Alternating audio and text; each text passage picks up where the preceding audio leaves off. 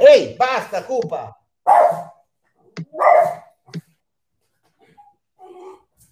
Dai, fuori. Oh, santi numi, è successo una cosa. Sono a Roma, li ho mandati in giardino. Non, eh, è successo un, un mezzo Eccoci. disastro. No, Eh, siamo. mi si è aperta una cosa che non so più come chiudere. Ecco, ok, scusate. Sì, sì, arrivo.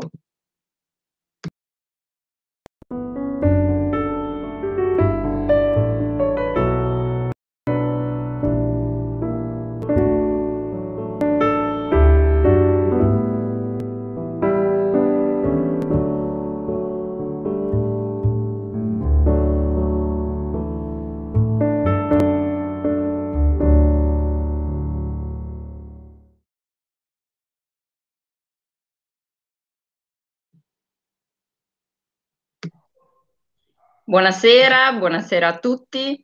Buonasera. Bentrovati, buonasera. Buongiorno. Siamo qui alla mm, trasmissione Algoritmi di Alessandro Feroldi, presenti la dottoressa Francesca Bocchi che è con noi anche questa settimana, siamo molto lieti di ospitarla, e Alessandro Feroldi che conduce la trasmissione. Salve, buonasera a tutti. I- Ieri eravamo numerosissimi, abbiamo fatto un picco di ascolti a 3.000 persone collegate che per un, insomma, un giorno di festa alle 18 mi sembra su, su trasmissioni diciamo non, non professionali, insomma, insomma, mi sembra un, un grande, un grande audience. Buonasera, e cominciano a collegarsi. E presento la- di nuovo la dottoressa Francesca Bocchi, medico, eh, ha un bellissimo studio a Parma e uno studio a Roma, a Piazza di Spagna, una grandissima professionista, frequenta mh, ed è spesso ospite anche di trasmissioni naturalmente più blasonate alla RAI o al TG e noi siamo molto lieti di ascoltarla. Passo subito la parola con una, una domanda perché il nostro il tema di oggi è la pressione fiscale, la pressione economica, come ehm, vengono influenzate le famiglie e come risente la- il nucleo familiare e di conseguenza anche il rapporto genitori-figli. Eh, viene deviato eh, completamente sul consumismo, sul- sugli acquisti fatti male e una gestione anche eh, condotta malamente delle, delle finanze. Quindi passo subito la parola perché la dottoressa ha poco tempo, quindi mh, preferisco usarlo tutto, eh, tutto quello che può concederci direttamente a lei. Grazie, grazie Buonasera. Ma ehm, direi che sì, la pressione fiscale che diciamo, un po' tutti stiamo subendo, in particolare chi ne risente di più sono ovviamente i nuclei familiari con figli a carico e soprattutto figli piccoli. Questo sta incidendo tantissimo proprio vedo nell'accrescimento dei ragazzi perché? Perché ci si trovano diversi scenari, cioè ci sono ovviamente le famiglie più abbienti che tendono a concedere ovviamente di più, con più possibilità economiche ai figli, causando molto spesso però credo anche il loro male, proprio perché c'è una cattiva gestione di queste risorse. Ehm, cioè il concedere beni materiali come se tutto ciò che possa essere acquistato, quindi possa essere posseduto e consumato dà in realtà un'idea eh, errata, nel senso che le cose credo che vadano appunto giustamente guadagnate e anche chi ha più possibilità economiche giustamente concede di più perché c'è un assetto familiare eh, che ha questo privilegio. E di questo privilegio credo che eh, si debba godere ma nel senso eh, di valorizzarlo nella giusta maniera, quindi non qualcosa che ha un fine, eh, che fi- fine a se stesso, ma un qualcosa che dovrebbe portare a produrre di più.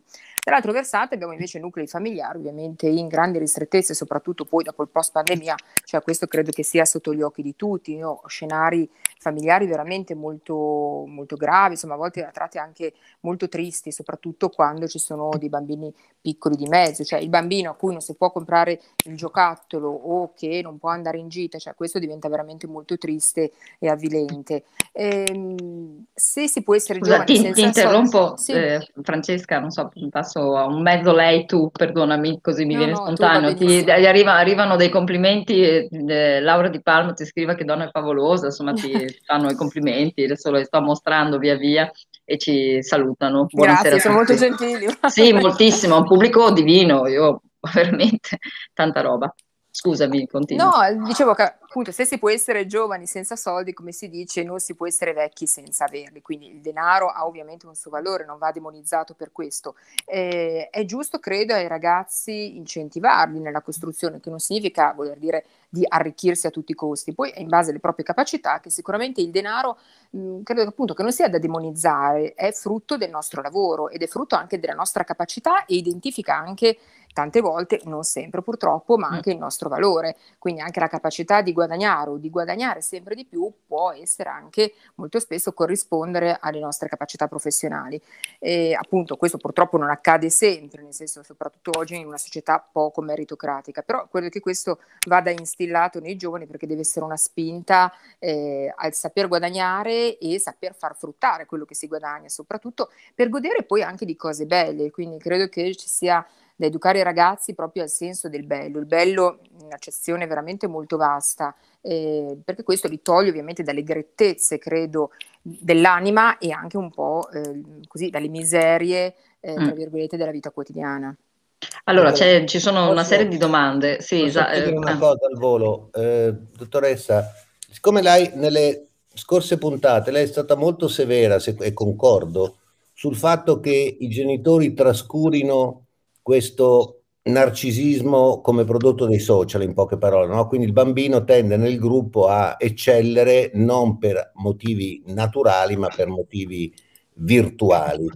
Secondo lei, ehm, questo lasciargli appunto gli oggetti che costano, chi può, non, non, deprime la voglia di far famiglia, siccome io vedo ogni volta i dati che sono disastrosi, cioè insomma non si sposano e non fanno figli non è che se tu arrivi a 18, 20, 25, 30, che bene o male la macchinina, il piumino, il telefonino ce l'hai, l'idea che non avresti più niente di tutto ciò perché fai un figlio che come sappiamo costa molto, alla fine non scegli. A me impressiona che appunto Milano al 70% delle case, almeno centro e semicentro, abitate da single. Ma sì, anche perché fare un costrutto familiare inevitabilmente porta costa. delle rinunce. Sì, mm. costa e quindi porta delle rinunce. Chi Appunto. è disposto a rinunciare? Cioè, il punto è questo, nel senso che la famiglia, eh, il matrimonio in sé è già una rinuncia, è già un senso di sacrificio. Quindi chi è disposto oggi a compiere questo sacrificio? Perché ti dà delle cose ovviamente impagabili da, in termini affettivi, di investimento affettivo, ma te ne toglie molto spesso delle altre in termini di libertà, di indipendenza e anche dal punto di vista economico. Cioè, mantenere e crescere i figli oggi eh, lo sappiamo tutti, quindi ha un costo eh, che va a incidere tantissimo sulla vita familiare. Quindi i giovani sì, secondo me sono poco incentivati perché si trovano delle cose che hanno sotto mano e quanto sei disposto a barattare la tua libertà e alla tua indipendenza economica per mettere su un vassoio di un ambito familiare che appunto richiede, richiede rinunce. Qui sì, andiamo su un terreno in realtà anche molto, molto fragile, insomma, in termini poi alla fine morali. Ovvio che il matrimonio, la costruzione di una famiglia non si deve basare sui soldi, però senza soldi non si fa la famiglia, cioè i due cuori e una capanna oggi non è No, ma non esistono più. Non esiste, quindi non ci sono eh, più sì. le madri che dicono alle figlie tu ti sposi mentre il figlio maschio tu fai il dottore o quel che vuoi mm. tu, insomma. Ma no, mia madre dice sempre di non sposarmi mai, cioè, quindi no, credo che sia che si sia ribaltato. No, credo che allora, sia un, io credo che il matrimonio sia una vocazione, quindi come tutte le vocazioni deve essere intrapreso da chi è vocato per eh, questo tipo di vita e per questo tipo di costrutto, che dà sicuramente ottimi frutti, eccellenti frutti se uno sa investire in questa, impresa. No? Eh, per chi non è vocato, sì, probabilmente è meglio lasciar stare e dedicarsi ad altre cose per cui si è più predisposti. Quindi non è un obbligo, insomma, è, il matrimonio non lo obbliga il dottore. Certo. Ecco, la, Anita Goletta dice che, che, sua madre ha ragione. Anita è molto saggia, sì. molto saggia. Sì, è molto esatto. saggia, sì. Però e... sta di fatto che i matrimoni sono molto diminuiti, quindi c'è, quindi succede. Vocazione Succede, no? eh, sì, allora diciamo che sì, magari sono diminuiti i matrimoni, però ci sono le convivenze, quindi che Ah beh, cre- sì. che, nel senso che allora dal punto di vista giuridico eh. è diversa, ma però mh, allora sì, sono più connivenze, sono più coabitazioni forse, insomma il matrimonio richiede, eh, credo, altri, altri, aspetti, insomma va a implicare altre cose. Convivenza allora, dopo, sì, dopo, molto sì. spesso dividono le spese, quindi è un po' una coabitazione spesso. Allora, io spero che riesca a intervenire. In verità abbiamo un altro ospite che è l'avvocato plenario, a cui girerei le domande che stanno facendo, eh, differenza tra detrazione e deduzione, come ci si può comportare con una SD, che cosa consiglia di fare eh, per, per, quanto riguarda appunto detrazioni e quant'altro. Allora, eh, terrei le domande ferme e le girerei a lui quando potrà intervenire più avanti nella trasmissione, che adesso appunto aveva un appuntamento, comunque cercherà di farlo. Eh, a meno che, non so, Alessandro vuole rispondere lei, differenza tra detrazione e deduzione, come comportarsi eh, lavorando per una SD, eh, oppure donando ad associazioni benefiche, se ha senso a livello fiscale. Beh, la detrazione è su tutto l'importo, diciamo, cioè paghi meno IRPEF, meno percentuale. La deduzione è su una cosa specifica, cioè se tu hai, hai speso 100 in una certa voce ti deducono e puoi, e puoi essere tassato su 80, quindi, quindi abbassano l'imponibile. Invece l'IRPEF è la tassa totale, cioè la dottoressa Bocchi guadagna 100, il suo IRPEF è 42 e quello è. Però quello che la Bocchi ha comprato per sex, il secondo certe categorie, quelle piccole parti possono essere meno tassate. Ma insomma, il nostro sistema fiscale è uno dei più stupidi e dei più complicati del mondo, devo dire. Quindi deve usare il commercialista anche uno che, che ha la pensione perché non sa bene come si fa. Però questa è un po' la differenza. La deduzione è parziale e piccola, la detrazione è su tutto il monte premi. E poi chiedono anche dono ad associazioni benefiche, ha senso a livello fiscale? Insomma, dipende anche quanto si dona, anch'io dono a, um, ad associazioni benefiche, però ma no, secondo me no. Poi non so se ci sono no, delle altre dipende, risposte. Eh. Dipende, diciamo, dall'organizzazione dell'associazione stessa. Io ricordo che anni fa ho comprato per me un bellissimo quadro di Montesano a Milano era venuta la figlia di Robert Kennedy che ha questa fondazione contro la violenza, il terrorismo e devo dire bravi, certo sono organizzati girano il mondo, comprando il quadro all'asta mi hanno dato un foglio fatto apposta in Italia che poi tu presenti all'agenzia delle entrate perché era già pronto, se te lo devi fare da solo forse è un po' più complicato.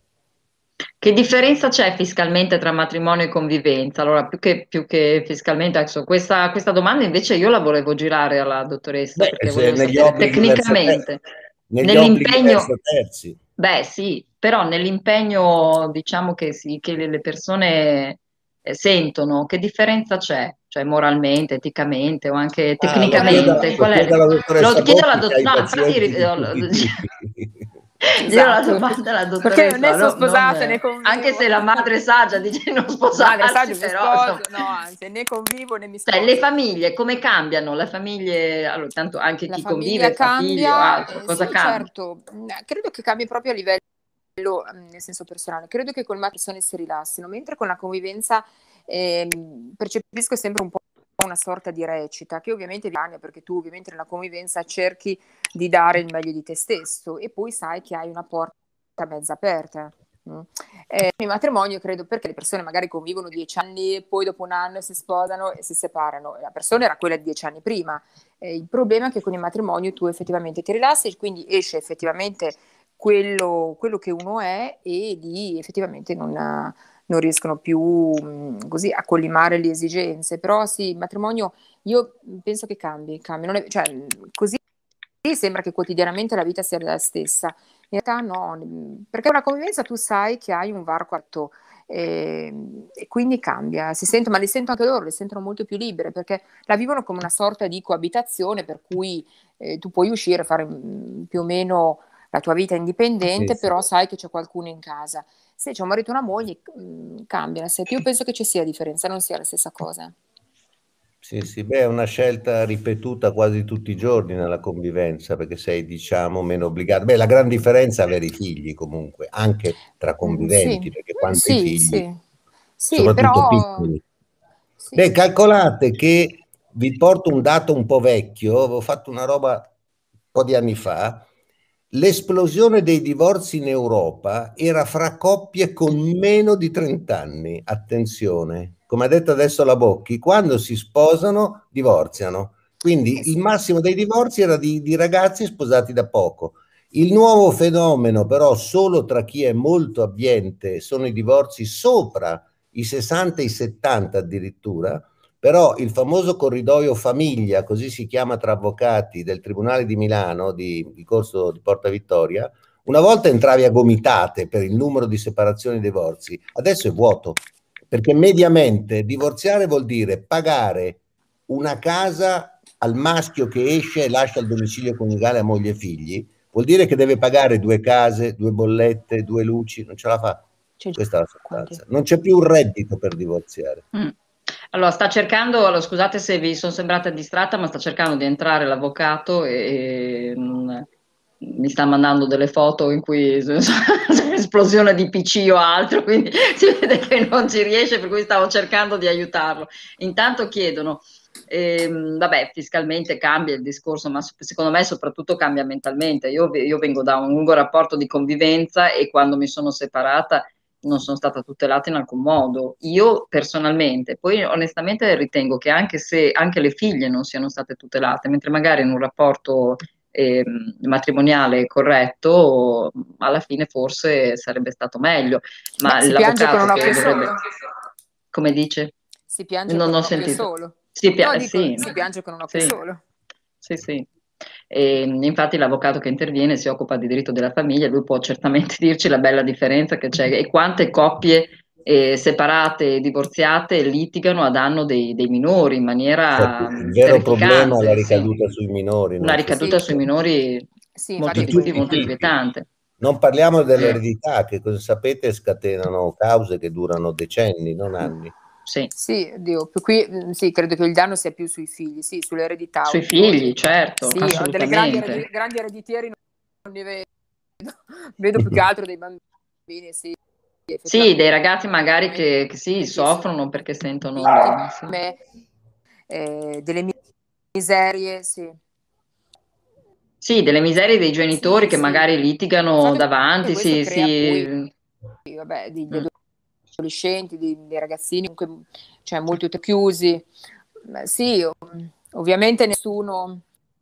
Ma secondo me quando uno è genitore ha degli obblighi, cioè ci sono degli obblighi, bisogna così lasciare se stessi in prima linea, ma eh, si ha proprio l'obbligo, cioè se uno fa i figli credo che eh, eh, un altro, ci sia un, un dovere di farli crescere nel modo più sereno possibile, nessuno chi sta facendo, invece credo che oggi li facciano un po' più come status. Eh. Ehi, andata via la voce. Ah no, c'è. Pronto? Eh, lei non, è, secondo me non ha una gran connessione. Eh, io ah, ti sento bene, sì, anche perché siamo connessi in parecchi. Eh. Mi Bocchi, sente, dottoressa? Sei, dottoressa? Dottoressa, ci sente? Sento. Io sì, sì, sì, vi sento Ah, ok, benissimo. ok, bene, bene. No, no, ecco, una domanda che volevo fare alla dottoressa Bocchi, visto che gentilmente è ancora qui. E e quindi io conto sempre sul fatto che tra di noi eh, è quella che vede più persone tutti i giorni, ha veramente il polso della, della società. Se lei nota, mh, leggendo le cronache, coppie, conviventi o sposate, sto parlando essenzialmente di conviventi, sempre più spesso il maschio convivente uccide la donna. Cioè stiamo parlando di litigate, ti lascio, quel che vuoi tu, una volta si litigava, si parlava, adesso le uccidono e mi sembra un modo molto sbrigativo. L'altra cosa che mi ha colpito, perché avevo fatto appunto, un po' la tigna dei giovani, una mia inchiesta sui nati, è che gli unici che nascono, soprattutto, sono figli di persone disadattatissime, cioè i due ragazzi che hanno sparato al nuotatore, quello famoso a Ostia, che è rimasto in carrozzella, poverino, perché pensavano fosse un altro, hanno uno 20, uno 23 anni, avevano entrambi uno, uno e uno due figli. Mm. Quello che ha ammazzato la convivente a Riccia, ai Castelli Romani, lui ne aveva due, lei ne aveva tre e insieme ne avevano fatti due. Cioè queste persone che non hanno reddito, non hanno una situazione sociale stabile, non fanno hanno... figli. Fanno eh, i figli. È possibile che i figli li facciano solo quelli lì? Poi, Ma capito, no, stiamo parlando lì, no. eh, di sì, gente che spaccia droga, di gente che, che rapina, eh sì, di gente dice... che, anche, anche, quello che ha ucciso quel ragazzo con quella ragazza col sacco pieno di soldi, roba di droga in periferia a Roma, no? Lei è straniera, che ha fatto molto notizia per giorni. Questo ragazzo che non c'entrava niente viene ucciso dai, dai pusher. Quello ah, che uccide il, il, suo complice, anche quelli sono sui allora, 20 anni e hanno tutti i figli cioè, queste donne guarda, con che criterio scelgono questi uomini? ma eh, adesso è colpa nostra. cioè, no, ma no, guarda, ti dico, le uccidono. Ti dico quello che eh. dice un mio, mio, paziente, il mio sacerdote, il mio paziente, eh. anche lui vede tantissime... Eccolo, ecco l'avvocato. L'avvocato. Dice lui, oggi sembra che veramente li fa... Allora, mm, eh, mi scusi dottoressa, adesso è, è entrato la, l'avvocato Gian Giorgio Plenario, magari avvocato provi a direzionarsi meglio la, il cellulare, ecco perfetto, così la vediamo un po' meglio. Sì. Perché lo utilizzano come ascensore sociale. Ecco, ora la vediamo abbastanza me- meglio. Bene, Bene mi. Sentite? mi sentite? Sì, sì, la sentiamo. Eh, perviene, perviene un segnale un pochino seghettato e quindi non so, proviamo a continuare così. Sì, intanto magari lasciamo terminare la dottoressa perché aveva poco tempo da dedicarci, quindi volevo sentire il suo ultimo intervento o, le, o se ha ancora da dire insomma, qualcosa. Certo, bene. Dottoressa, mi sente? No. Eh, ma perché siamo molti collegati, si, si vede. Mm. Dottoressa, mi sente? Vuol continuare per cortesia? Eh, mi sente? Eh, vuol continuare per cortesia? Vi ha chiesto qualcosa a me? No, no, sta, la stavo invitando a continuare, mi scusavo di averla interrotta, però così abbiamo fatto entrare l'avvocato. Adesso sì. Mi sente? No. Io adesso la sento. Eh, Direi che sì, sì. qualche problema. appunto oggi mi sembra veramente...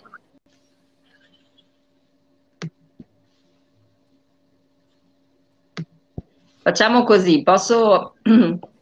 Gian Giorgio, posso oscurarti un attimo che finiamo l'intervento della dottoressa e poi ti richiamo, eh, perché sennò lei non riesce, dopo non riesce a finire, siamo in troppi. Va bene? Va bene, va bene. Ok, grazie. Sì. No, dicevo come, diciamo, grazie so, mi dica lei se posso continuare. Eh sì, abbiamo, è perché sennò in quattro non ci stiamo, la connessione non, non, non tiene la, la, trasmissione anche perché sono collegati molto. Prego, continui. Mi sente adesso? Mi sente? Mi sente? No. Pronto? No, no ma non, eh, non riesce, eh, sì, non è connessa. Mm. Mi sente, dottoressa? Mi sente? Vuol continuare? I più poveri in senso monetario, però a volte povero in senso di cultura, di formazione e quant'altro, perché lo usano un po'. Mi sento, mi sento bene. Eh, io la sento. Io ok, adesso, adesso è sì, tornata. Prego, parli. vedo. Sì, sì. Eh, io sì, sto continuando, però sentite... No, niente, non si è sentito no, niente. oggi veramente sembra... Mm, non so, mi sentite? Sì, sì, va, vada, Mi sentite? Vada. Utilizzino i figli? Sì, sì. No, niente. Ok, sembra che veramente utilizzino i figli. Eh, questo porta le famiglie di solito più disagiate ad utilizzarli come eh, se fossero uno status, qualcosa da esibire, perché non costa fare la crescita di un figlio, richiede un impegno morale e economico, forse il più gravoso eh, a cui uno possa così andare incontro. Quindi mh, credo che serva una certa coscienza per fare questo, cioè soprattutto in una società come quella di oggi, perché le esigenze dei ragazzi, cioè dei figli, sono veramente tanti, anche in termini eh, così monetari, che eh, prima di ammettere famiglie bisogna poi sa- sapere cosa fa le famiglie, soprattutto nel tempo, perché è qui che, che si paga, è qui è una lungaggine del tempo che che ci fa vedere se veramente ne valsa la pena e cosa si può costruire, perché altrimenti sì, uno può farla la famiglia, ma poi eh, molto facilmente la disgregano, quindi non so cosa poi valga la pena. Bisogna mettere sul piatto, cioè una, una scelta eh, sì emotiva, ma in realtà credo da fare con molto raziocinio, che appunto uno ha 16 anni, quindi ci deve molta consapevolezza e soprattutto spirito del sacrificio. Se uno è pronto per fare famiglia. Sì. Si sente male. Allora, vabbè, la ringrazio dell'intervento. Comunque qualcosa, qualcosa è arrivato, un po' uh, beh, verso la fine sì, abbiamo avuto un eh, grosso impasse a metà. No, mi, eh. ma spiace a me che siamo collegati molti, anche non soltanto beh, noi, beh. ma chi ci ascolta. Si vede che sono collegati molti e la, la connessione non regge.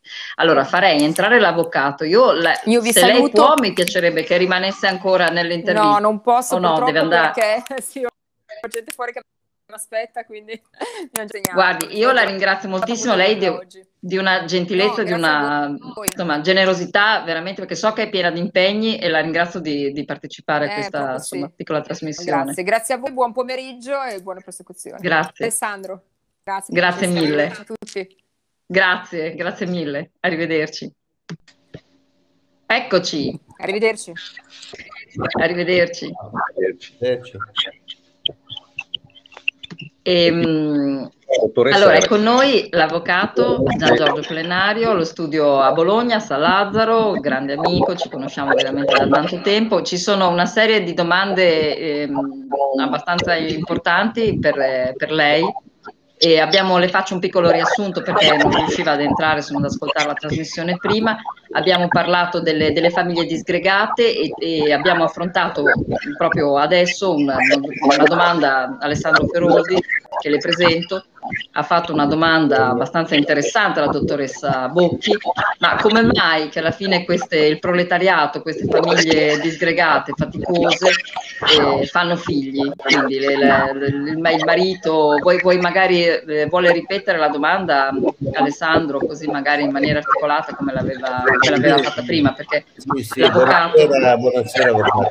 Beh, la domanda da, da giornalista era che nelle pieghe della cronaca di cui non si dà risalto, quando ci sono essenzialmente omicidi, quasi sempre maschi che uccidono femmine, viene fuori laddove erano conviventi entrambi che insieme avevano fatto uno o più figli, magari avendone già, e addirittura gli assassini, diciamo, condannati, quindi con prova, tra i 20 e i 25 anni quasi tutti hanno già fatto un figlio. Le donne che fanno i figli con questi, che non è una famiglia che si è sposato e la mamma gli ha regalato i mobili della cucina, con che criterio fanno? Cioè, gli unici figli che sono quelli lì, questa è la cosa tragica. Per non parlare dell'Africa dove mediamente le ragazze sotto i 20 anni arrivano dagli 8 ai 10 figli e qualcuno dovrebbe dire loro che mettere al mondo un bambino senza educazione, senza acqua per lavarsi, senza soldi e senza mangiare non è proprio carino verso questo figlio. Invece anche il Papa non mi sembra che si pronunci spesso su questo problema. Io lo dico come difesa della ragazza che cresce, non lo dico come negare eh, l'affettività e la filiazione, però non ne fai, queste migranti che arrivano ne hanno 50 addosso, ma era, era obbligatorio farli? Beh, eh, lei ha molto ragione, questa è, è come dire, la rappresentazione di uno stato di fatto che a mio avviso cela una carenza di eh, substrato eh, culturale e etico all'interno della struttura di queste società. Prova ne sia che nei paesi nordici la, eh, il tasso di filiazione è ben diverso no? dal, dal, dal, tasso di filiazione dei paesi europei piuttosto che dei paesi africani. Ovvio che le, diciamo, la coscienza, l'esperienza delle persone, compresi i ragazzi in età eh, di filiazione, muta col tempo a seconda di circostanze. Quindi nel momento in cui si decide di fare un figlio, evidentemente non esiste una coscienza o una struttura mentale che possa mettere in guardia queste persone di fronte ai mutamenti, ai problemi che possono nascere da una famiglia che si facilmente si può eh, prevedere essere disgregata o disgregabile. Eh, faceva lei giustamente l'esempio della, della africana, di, di, alcune società africane dove le, i figli vengono al mondo perché vengono al mondo, ma non perché sono frutto di un'idea, di un progetto o di una eh, previsione di difficoltà nel mantenerli o nel, di inserimento nella loro società. Quindi questo purtroppo non mi meraviglia perché a vari livelli anche la più evoluta delle società ha quasi sempre necessità di avere eh, così una, una, censura da parte eh, di chi è in grado di fare questo tipo di valutazioni sul piano etico, perché in qualunque società, anche nella nostra, eh, assistiamo a questi femminicidi che non sono l'unica grave patologia delle coppie, sì certo accentuata adesso in periodo di Covid o di post-Covid, eccetera, ma il Covid non è altro che come dire, un, un, acceleratore di una fenomenologia che già è giusto nella coppia. Ti, ti chied, ehm, avvocato, le chiedono qual è la cosa più difficile fiscalmente parlando. Mm, magari eh, Anita Goletta, prova a spiegarti meglio perché così si, non, non, si comprende bene la domanda. Cosa intendi per, ehm, per cosa più difficile? Magari intanto scrive, cioè, perché prima hanno chiesto la differenza tra detrazione e deduzione, come poter insomma, gestire anche questa pressione fiscale. Mi permetto un poco, Francesca? Sì, sì, certo, prego. È, è, è chiaro che il, il, il, l'insieme dei problemi che una coppia deve affrontare è anche, se non principalmente, non vorrei dire principalmente, ma è anche quello economico. La pressione fiscale è alta, è altissima, non solo in Italia, eh, naturalmente. E poi c'è un problema etico enorme eh, eh a monte della fiscalità, soprattutto in nazioni come la nostra, dove eh, diciamo, la solidità della politica è traballante e quindi è per certi versi poco credibile. Pago una tassa alta o bassa che sia, e questo poi ha un rilievo di un certo tipo di cui eh, parlerò successivamente se, se c'è tempo. E, la fiscalità è, è vista come una specie di imposizione, anzi come un'imposizione lo Stato è un aguzzino, lo Stato è un mangiasoldi, lo Stato è un qualche cosa che i ragazzi non identificano come il fornitore di servizi, perché i servizi in sé sono indubbiamente censurabili, sono di qualità scadente, a volte non ci sono per niente. Lo Stato chiede e pretende adempimenti che a sua volta non eh, rispetta, mm. non, allo, non allo stesso modo con simmetria rispetto ai singoli privati Qual è, però chiedono qual è l'argomento più complesso a livello fiscale e con le ASD come ci si può comportare? Cioè, mi, mi sembra di capire che vogliono sapere questo, Emma Bondavalli, insomma lo, lo chiedono in parecchi, c'è una, una chat abbastanza nutrita. Le associazioni sportive godono di un regime. Eh, noi lo sappiamo perché abbiamo iniziato con un'associazione sportiva, lui lo sa, me l'ha fatta lui. Questo, questo no, rappresenta, non è una difficoltà, c'è un po' di ignoranza eh, sul, sulla materia perché è una materia un po' complessa e abbastanza tecnica. Tuttavia le associazioni sportive godono di una serie di agevolazioni a determinate condizioni, eh, però non è che qualsiasi tipo di attività o di attività eh, economicamente rilevante possa essere esercitata sotto la forma dell'associazione eh, dilettantistica. Sì, sportiva o dilettantistica, o un, perché comunque sarebbe un no profit. Esatto. Culturale, eccetera, eccetera. Per cui bisognerebbe entrare nel merito, possiamo farlo se lo ritenete, però le difficoltà, certo. sono, le difficoltà sono legate al fatto che eh, spesso lasciatemelo dire, troppo spesso le, le associazioni, che siano sportive o culturali, nascondono in realtà uno scopo lucrativo eh, malcelato dietro il quale si, diciamo, la, la, principale opzione che viene scelta da chi adotta questo tipo di regime è quella di non pagare, di eludere, non di evadere, ma di eludere una tassazione che in altre forme sì. dovrebbero Beh, l'idea, l'idea, è di avere ben chiaro, intanto ho mandato la, la tua, la, l'email studioplenario chiocciolagmail.com se volete mm, girare delle domande all'avvocato, cioè, l'idea secondo me è di avere ben chiaro uno che cosa vuole costituire, cioè se vuole costituire un'attività commerciale è evidente che non potrà fare un'associazione, perché comunque rientrerà in una serie, una casistica anche complicata in cui magari può essere anche controllato, quindi va, va, va a nuocersi invece che, che ad alleviare le tasse. Questo è vero, ma è anche parzialmente vero perché nulla vieta anche alle associazioni di svolgere un'attività cosiddetta commerciale oppure giuridicamente considerabile come commerciale, purché questo sia diciamo, tenuto distinto dall'attività istituzionale eh, senza scopo di lucro.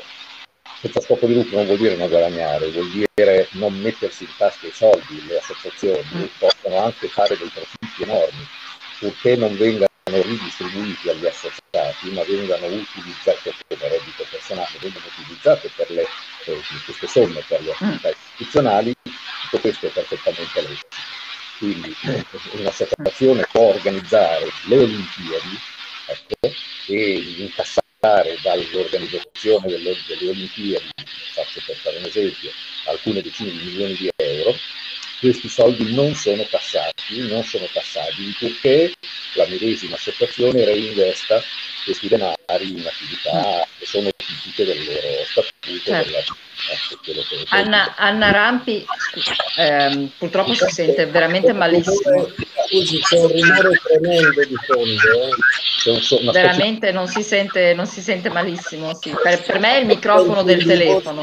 Io sento un rumore di fondo molto forte non so se l'avvocato cos'è, io non credo che è il computer. A me c'è un silenzio assoluto.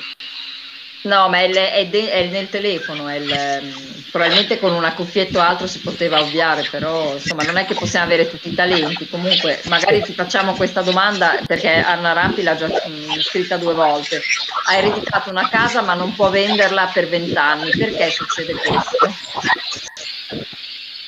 Non lo so, se ha ereditato è libera ed è padrona ed è proprietaria di questo immobile. Eh, se parla di una impossibilità a venderla per vent'anni perché ci sarà evidentemente qualche laudo. Eh, eh, certo, detta così la domanda è insufficiente. Va bene, magari ti potrà, ti potrà consultare, potrà chiedertelo separatamente eh, alle email, oppure se vuole scrivere più dettagliatamente qualche informazione, però essendo che siamo magari live per, per la privacy, forse è meglio che ti, ti contatti direttamente. E, ehm, guarda, forse perché diceva Laura Di Palma commenta, forse per una donazione, insomma, però non vabbè, probabilmente ha avuto lo stesso caso. E... È un modo di acquisto della proprietà attraverso una forma ereditaria, che è un modo di acquisto della proprietà post morte, oppure con donazione, che è un modo di acquisto della proprietà. Non cambia evidentemente per qualche titolo sull'immobile, oppure nel, eh, ereditario e costituisce un vincolo a favore, a favore Ah, vedi, allora non si sente veramente più niente, infatti io temo che dobbiamo, esatto, proprio non si sente niente. Comunque l'effettivamente specifica, Naranti non è un'eredità ma una donazione, eh, non un'eredità ma una donazione. La donazione conferisce la proprietà esattamente come qualsiasi altro atto notarile. Quindi la donazione non impedisce affatto di, di privarsi, di vendere, di cedere l'immobile che sia ricevuto in donazione, più che altro la donazione è un istituto che prevede la collazione, cioè la rimessa in pristino di tutti i beni che vengono donati, quindi dell'immobile in questo caso, eh, affinché ci sia una parte in tra tutti gli enti possibili È chiaro che se la signora è l'unico erede, la donazione funziona esattamente come una compravendita e lei è proprietaria di tutto. Se invece esistevano più possibili Gian Giorgio, mi dispiace, ti devo interrompere, non si sente niente, ma proprio niente, è proprio, tra l'altro è anche abbastanza terribile, sembri una, un ranocchio, qualcosa di proprio terribile, non si sente. Allora, io ti ringrazio moltissimo, se magari facciamo una prova, una cosa, se vorrei essere dei nostri giovedì prossimo. Okay. Intanto ti auguro buona gara perché anche un motociclista, la figlia corre in moto, quindi insomma le, vanno in test in Jugoslavia questo fine settimana. E, insomma, fate, fate buona gara, fate, posizionatevi insomma, in ottima posizione. Ok, ti ringrazio moltissimo, saluta tua figlia. Grazie, grazie, grazie di essere intervenuto, ma proprio è, non si riesce a continuare, mi dispiace. Grazie. Siamo rimasti io e lei alla fine. No, vicini, volevo, vicini. volevo fare una domanda, visto le domande che, scusate, gli interventi che leggo qui sul bordo. Cosa pensa la gente che ci sta ascoltando di questo concetto molto, molto facile? C'è una premessa. Storicamente le grandi rivoluzioni sono avvenute solo per motivi fiscali. Cioè gli Stati Uniti d'America esistono per la tassa sul tè messa dagli inglesi. La rivoluzione francese è scoppiata per delle tasse. La rivolta eh, di Legnano a Barbarossa era per le tasse. Morale, le tasse ci saranno sempre, non le ama nessuno. Ma la domanda è questa. Secondo voi è giusto che il potere, diciamo amministrativo, se non politico, prenda all'essere umano il 30, il 40, il 50% e ridia quello che vuole lui, quando vuole lui, con dei criteri che decide lui o sarebbe meglio che ti portasse via un po' meno e ti lasciasse scegliere cosa spendere, anche perché si dice in economia che la moneta è buona quando circola. Più tu tassi, meno la moneta circola, il PIL precipita e le nazioni falliscono. Quello che io contesto, che prima parlavamo con la dottoressa Bocchi, è se in Francia le donne hanno una media di figli doppia dell'Italia, non è perché sono più attive a diventare madri, è perché lo Stato tutela il figlio fino a 18 anni, è tutta lì la differenza. Da noi non c'è nessuna provvidenza, lì c'è. Noi diamo il redditino, il reddituccio. Il mio dubbio è che le tasse ormai siano troppo alte. Oggi volevamo parlare delle bollette. Ti tassano attraverso le bollette la benzina, l'IRPUF, l'IMUNI. E questo soffocamento, fra l'altro, allo Stato costa una fortuna perché il fisco Però spende una cifra per prendere le tasse, ne prende molto meno. Quindi in poche parole sta buttando via i soldi che lei e io abbiamo guadagnato dei quali paghiamo le tasse. Perché in Vabbè, fondo... Però gli... un, messaggio, un messaggio che, mm, mi, mi, scusi se la interrompo, no, no, però un messaggio perché ieri sera ho parlato diffusamente con l'avvocato, abbiamo un po' concertato cosa, insomma, gli argomenti che volevamo sì. trattare, infatti mi spiace perché erano veramente gli argomenti interessanti sì. e lui giustamente, quindi mi va di riportare che cosa ci siamo detti perché lo condivido. Cioè il fatto di insegnare, visto che parliamo anche dei ragazzi, il fatto di insegnare ai figli a pagare le tasse, a pagare le bollette, è vero che uno va, va controllato la bolletta, va controllate tutte le voci e giustamente capito se è una bolletta pagata con del senso, se ci sono delle ingiustizie, però il fatto di avere una buona amministrazione economica, e come scrive anche Claudio Grana, che dobbiamo essere dei contribuenti seri, questo io lo trovo giusto, è giusto da, anche da insegnare. Io, Adesso, io non, ho detto di non pagarle, attenzione. No, no, no, no, no ma non, non dicevo, ci mancherebbe, cioè, lei non mi fa proprio, anzi. No, io ho chiesto un'opinione su un concetto base.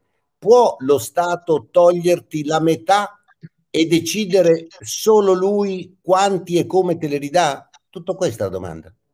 È, è molto diverso come te le ridà la Norvegia, la Francia, l'America. Lo so, però se io pago, allora, personalmente, per esempio, a proposito di associazioni sportive, perché io onestamente la, ne, ne, so qualcosa, perché i primi quattro anni li ho fatti così della mia attività, anni e anni fa e, e questo avvoca- l'avvocato plenario che vi ho presentato è proprio l'avvocato che mi ha costruito, costituito statuto, eccetera.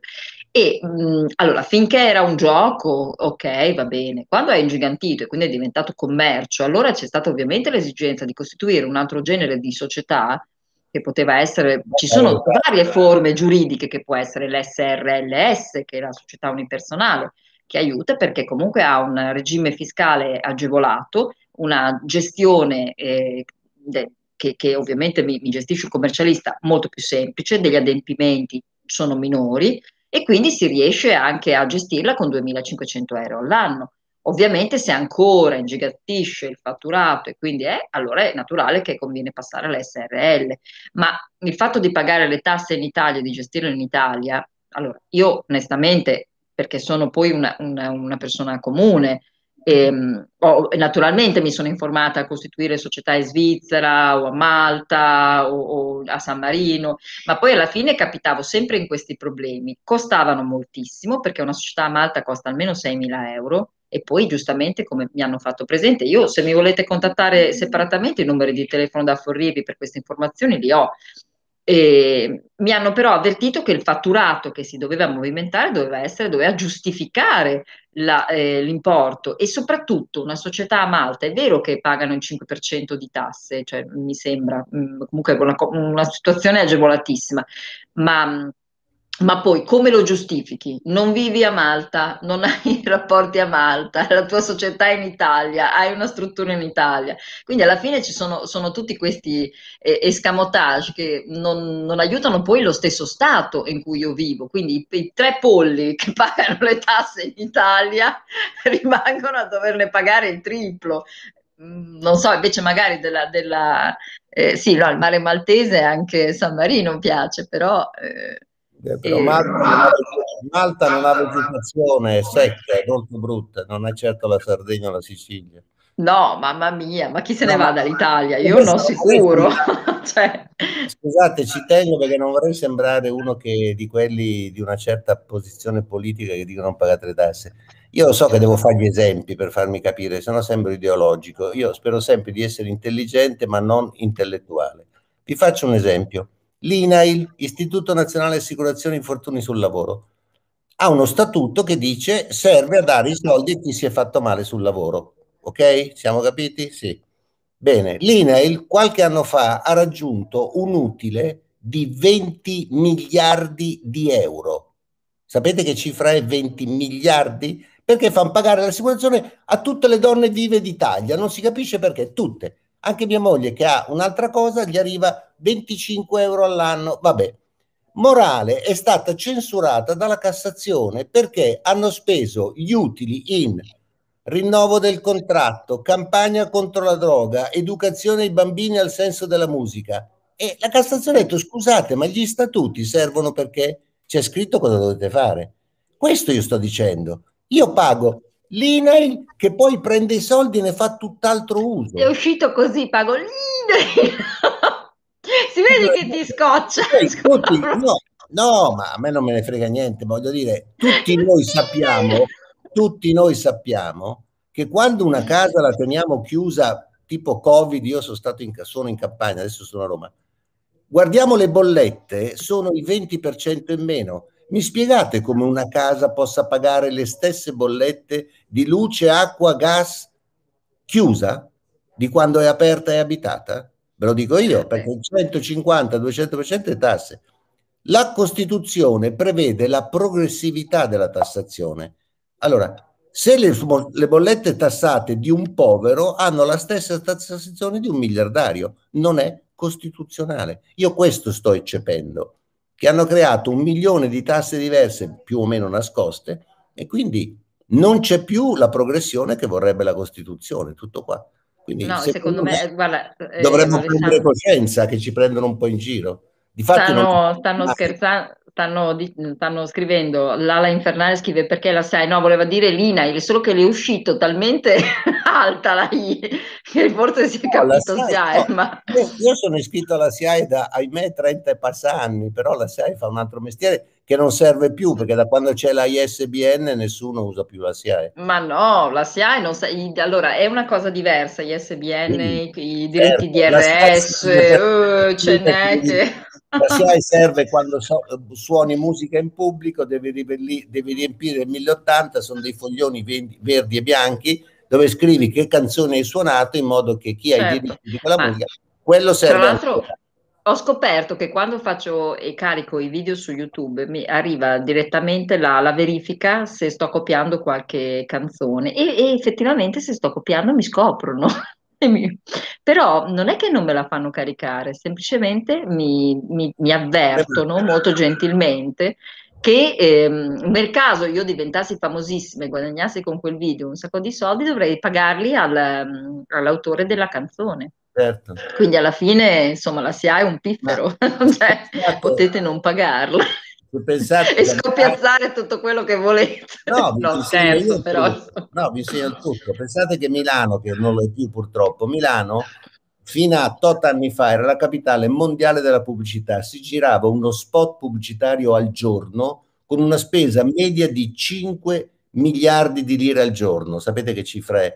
Quindi la post-produzione milanese era la migliore del mondo, cioè eh, Spielberg veniva a finire i film a Milano per diciamo i macchinari di raffinamento del prodotto. Cosa succedeva? Che tu prendevi qualunque canzone famosissima, io sono anche musicista, guardi le battute della canzone. Ah, è orgoglioso. Che... No, la prossima volta la vogliamo col pianoforte. Quindi. No, no, eh, pane scozzese non mi permette gratis. Ah, ok, morale, tutto questo gratis, non si può. No, mor- morale, tu prendi una canzone, cambi una battuta, una battuta, dove ci sono tre note con un certo tempo, le cambi e tu fai il jingle pubblicitario e nessuno può dirti niente perché hai cambiato tre note. Quindi auguri, insomma. La SIAE sì, servirebbe, l'hanno inventata i ricordi prima di Verdi, eccetera. E una volta era molto importante lo spartito per suonare l'orchestra. Ehm, eh, mi chiedono Luciato Disco se c'è stasera alle 18, no, ci sono ancora anch'io, ci sono ancora io. E con eh, Vincenzo Crosio presentiamo un'autrice, mm, adesso faremo tutto il, il, jingle, il live, insomma, tutte le presentazioni a breve e ci sono, sì, ci siamo ancora noi. Lucia la trovate venerdì e lunedì alle 18, quindi poi domani. E, sì, a parte Alessandro Feroldi era diventato la Jessica si è sbagliata, ha scritto un'altra cosa, ma non, adesso vediamo se la ritrovo. Dormo in studio, sì, esatto. Infatti sì, sono un po' provata. Sì. Chi, no, no, vabbè, no, no, dicevano a me perché faccio molte, molte trasmissioni, ma è solo questa settimana, ho fatto iniziare delle altre persone e dopo insomma abbiamo organizzato i programmi in modo che insomma, vadano via auton- autonomamente, ecco, no, se no diventa un po' insomma, faticoso. Eh. E, no, vabbè, dai, non importa. E quindi niente, insomma, quindi alla fine abbiamo parlato di tassazione, abbiamo parlato di tutto e, e non abbiamo parlato forse di, insomma, stringendo, però vabbè, qualche domanda bella è venuta fuori, insomma, qualcosa, sì. Va bene, allora faccio vedere, visto che sono gli ultimi sei minuti, perché mi è un, un eh, Babbo Natale in anticipo, il Babbo Natale estivo, mi ha recapitato un eh, bel romanzo che guarda caso di Alessandro Feroldi e l'abbiamo appena fatto, storia di due. Peccato che non sia un romanzo. Un romanzo, è vero, sono... a dimostrazione oh, mi servono i tavoli sono 23 racconti. Sgridata. Sono no, 23 racconti. i libri servono a mettere sotto i, i tavoli che traballano. Eh, io li ho usati per mettere sotto il letto di mia figlia sì è vero. Okay. i giornali servono a incollare le patate il giorno dopo. Questo ci insegnavano quando abbiamo cominciato a fare i giornalisti No, appunto, tanto lei sa che qui c'è uno scontro, diciamo, intellettuale, cioè il, il Lord eh, colto contro la capra, quindi cioè, di più cosa vuole che faccia? Io sto facendo di no, tutto. Se posso, se posso Faccio far... anche le palline. Cioè, sì. Se posso farvi pubblicità, la cosa buona di questo libro, che sono 23 racconti, che al massimo per leggere un racconto ci vogliono a seconda della, degli occhi, dai 5 ai 10 minuti, quindi si può anche leggere in metropolitana sull'autobus aspettando l'autobus, perché sono veramente corti. Allora, Io... Anna Rampi sta dicendo che rivede le tue trasmissioni. Eh no, lei Tanta roba, eh. eh?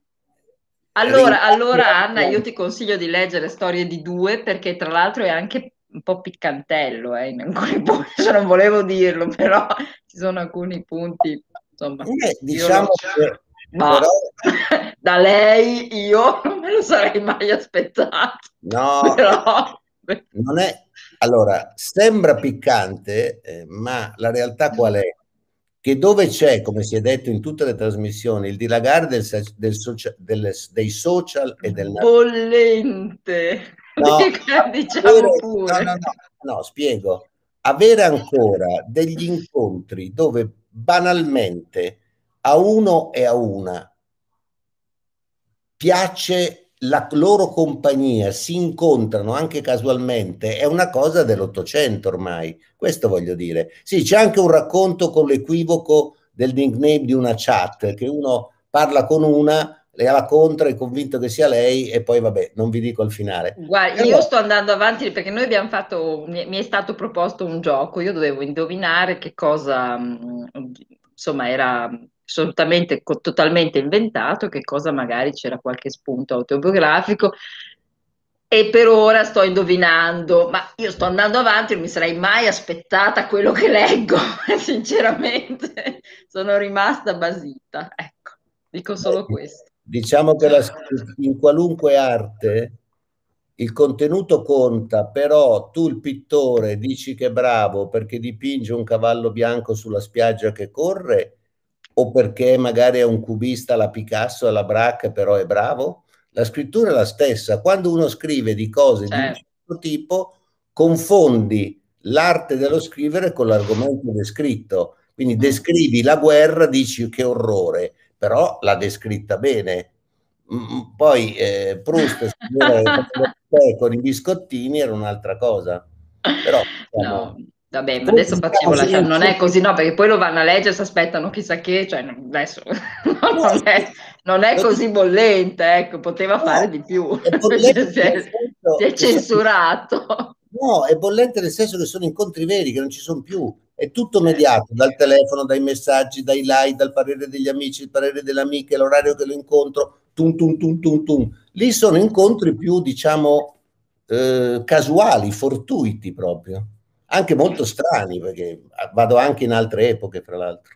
C'è il furto della Gioconda che è divertente, che è vero, è stata rubata. Per tre anni è sparita. No, infatti lo consigliamo. Adesso stavo facendo un po' la sciocca per, per insomma, drammatizzare la, l'ora che è stata insomma densa di eh, informazioni, un po', un po', un po cruenta per, per la linea. Disturbo, certo però via, peccato perché sono dei gran professionisti, poterli ascoltare per bene, insomma, è, una, è interessante. Beh, io sentivo un ritorno tremendo, c'era proprio un, un mm. rumore. Mm. No, ma anche la dottoressa Bucchi oggi ha fatto veramente fatica, mm, si è saltata. Forse, forse perché noi due abbiamo il computer e loro avevano... È con il telefono, sì, infatti. Eh. È il telefono, se no io sto usando è meglio. Eh. Uso per scrivere, insomma. Certo. Va bene, noi abbiamo finito. E salutiamo tutti. Buona, buona serata, buon, buon, giovedì. E vabbè, io li saluto dopo per quelli che rimangono, che insomma vogliono ascoltare la prossima alle 18. Altrimenti buon weekend, ci rivediamo settimana prossima. Arrivederci. Io non ho qua la gatta da far vedere, ha detto arrivederci anche Bu. Eh, qua, Bu, vieni a salut- venga a salutare, no, mister Bu. Si faccia vedere. Niente, è scappato. Gironzolo. Eh, perché non l'abbiamo pagato, per quello non esatto, si fa vedere. Da buon scozzese. Va bene. Va bene. Grazie a tutti. Saluti a tutti. Arrivederci, grazie mille. Buonasera.